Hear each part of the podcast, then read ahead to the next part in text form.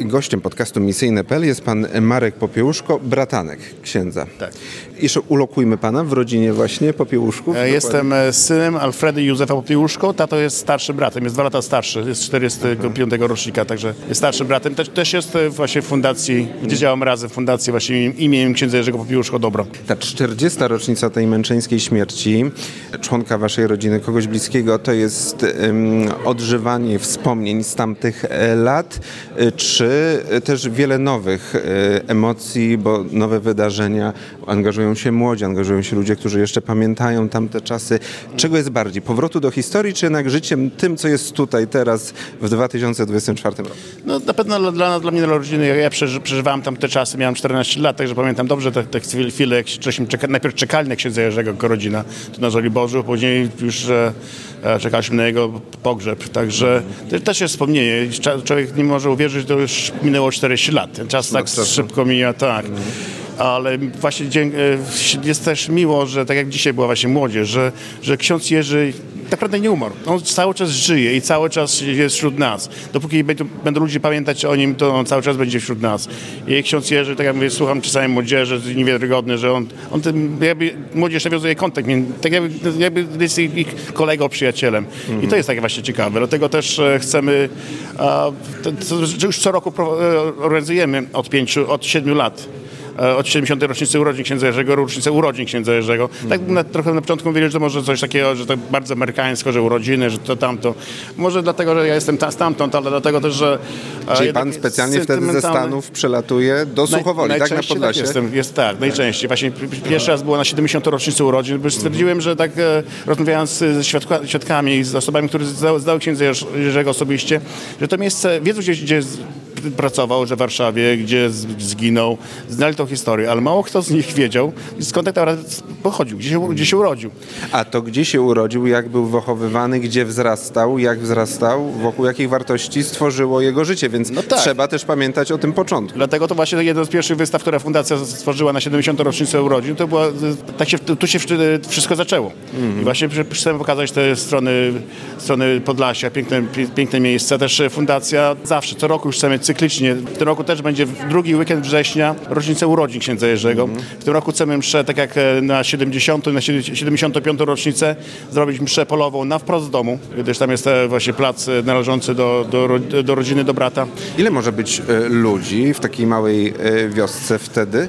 To jest wioska czy miasto? To jest ma, tutaj- bardzo mała, mała, wioska. Nie Mała wiem, ile teraz jest domu. Ale to kilkaset przyjeżdża już na takie urodziny? No nie, na, takie, na taką pierwszy, mszę? na pierwszy żeśmy byli bardzo zdziwieni, bo na pierwszą 70. rocznicę urodzin, a dzięki współ- współorganizatorom, ministrowi, szefowi y, Urzędu, Spraw, y, Urzędu do Spraw Kom- Kombatantów Mhm. i osób represjonowanych z- i IPN-u, że zorganizować pierwsze uroczystości. Fundacja, która była do- dosłownie dwa lata istniała i wtedy było około tysiąca ludzi. O. I to tylko dlatego, że gdyż w tym samym czasie była rocznica, rocznica objawień w Gietrzwałdzie. Blisko. Także tak byliśmy Czyli bardzo przy tej okrągłej teraz rocznicy może być jeszcze ich więcej. A Mam sam nadzieję, ten dom, on jest em, w gestii jakiegoś muzeum? On jest e, użytkowany, czy to już jest tylko taki pomnik historii? Tam na razie mieszka, mieszka brat, który też jest młodszy brat księdza Jerzego, Stanisław e, z rodziną. Czyli dom cały czas żyje? Cały czas żyje, także oni mieszkają tam, dopóki babcia była, to też przyjmowała w tym domu babcia, także jestem też, e, to pokój przy, taki przygotowany dla, takie mała salka muzealna. Czyli można zwiedzić, można, zapukać, wejść. tak, przejechać. Znaczy, nie, nie w dużej ilościach, bo to wiadomo, ktoś mieszka w domu, to tam czasami bałagan jest i różnie może być, także też ma swoje, sto, po prostu ten, ten dom do mnie mieszkają. Ale to właśnie jest jeszcze jeden wątek, bo, bo fundacja od y, 2016-2017 roku, właśnie po, poprzez te spotkania na, na tych rocznicach urodzin księdza Jerzego, padł, padł pomysł, że, że ten dom to nie jest, to jest miejsce pamięci, ale potrzeba coś więcej. I fundacja zebrała środki i opłaciła projekt e, muzeum, który powstanie w Okopach. Mam nadzieję może, że w tym roku już coś zacznie ruszyć. jest muzeum na warszawskim Żoliborzu i to byłoby drugie teraz to, które Znaczy, muzeum, muzeów jest dużo. Dużo jest, A, jest więcej. jest na, na we Włocławku, jest przy Tamie, nie wiem czy jest, tam jakieś sprawy, sprawy trochę nie funkcjonowały, ale jest w Górsku, jest ten ośrodek młodzieży, a muzeum w, na, w- Warszawie, ale właśnie nie było nic o, tam. o początkach Tam e, se- życia księdza Jerzego. Tak, to nie musimy też łączyć też e, hi- hi- historię, dlaczego był był znany, to, też, ale przede wszystkim chcemy skupić się na tych e, latach dzieci, dzieciństwa, mm. lata dorastania. I to jest e, piękny projekt e, Nizio Design International. Na stronie internetowej fundacji, szukając w mediach można znaleźć. Kiedy może powstać? Mamy nadzieję, że jak najszybciej. No mówię, fundacja już swoją część, co miała zrobić, e, przekazała cały projekt, całą dokumentację rok temu w kwietniu dla Muzeum Podlaskiego, które jest, e, muzeum w Okopach będzie muzeum, filią Muzeum Podlaskiego, mm. które podlega pod ministra i marszałka województwa podlaskiego. No teraz po prostu ich bardziej ich gestii jest to, żeby po prostu te muzeum wybudować. A fundacja też dalej zbiera środki poprzez cegiełki, które można nabyć w całej Polsce, na Poczcie Polskiej.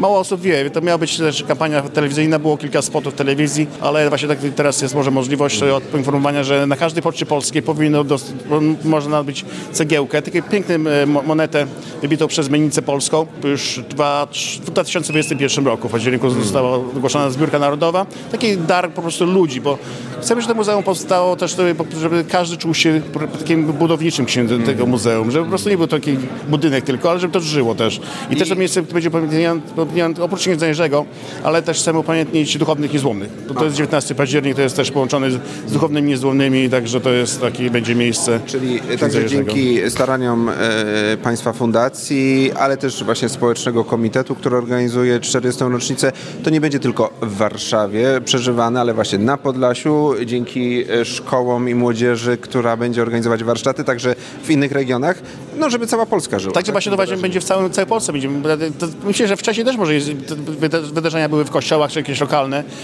Dzięki właśnie temu komitetowi, który powstał, będzie więcej może poprzez media, przez, przez was, będzie więcej można poinformować ludzi. Będzie miejsce, gdzie można zebrać wszystkie informacje i po prostu mam nadzieję, że, że więcej ludzi będzie też brało udział w tych uroczystościach, czy jakichś właśnie kongresach, czy wystawach, że będzie bardziej informacja dostępna. W jednym miejscu być może zebrać wszystkie informacje, co się dzieje w całym, w całej Polsce, w całym świecie nawet. Zapytam tak osobiście, nie chcę panu w metrykę zaglądać, ale pan miał już chyba szansę poznać księdza Jerzego, tak? Czy pan pamięta no jakieś takie, nie wiem, rozmowy albo wspólne jakieś y, aktywności rodzinne, że tak powiem? Czy, czy, czy to jest taka trochę zamierzchła przeszłość, że, nie, nie. że to tak trochę za mgłą? Nie, ja nie, nie ukrywam, to wszędzie można znaleźć, że tak, jestem 70 tak. rocznik, też miałem 14 lat, jak ksiądz Jerzy zginął, także pamiętam księdza Jerzego dobrze, bardzo dobrze. Jeszcze wcześniej... Mówił pan do niego wujku, tak? Tak, wujku. Mhm. E, także wcześniej jak przyjeżdżał, jeszcze przed czasami Solidarności, bo w, po 80 roku już miał mniej czasu i było trudniej się wyrwać z Warszawy. Mhm. Bo pan e, mieszkał wtedy? Na Podlasiu, właśnie na Podlasiu. okolice tak. Okopów, Suchowola, Dąbrowie, Ostocka. Tam dalej rodzice mieszkają i wszyscy rodzina... Jakim był? Ja pamiętam, czytałem kiedyś e, książkę o księdzu Jerzym, też o jego wizycie w Stanach, mhm. to też do był. poczytania właśnie na misyjne.pl. Cztery razy. On był całkiem z taką dużą dozą humoru, potrafił rozbawiać ludzi, ale też tak także też przyciągać e, mocnym słowem, stanowczym. Jak pan go pamięta? Tak, ja właśnie takiego też, też wujka pamiętam. Ja go przecież byłem, jak ksiądz przyjeżdżał na żniwa, to żeśmy razem żniwowali, czy, mm.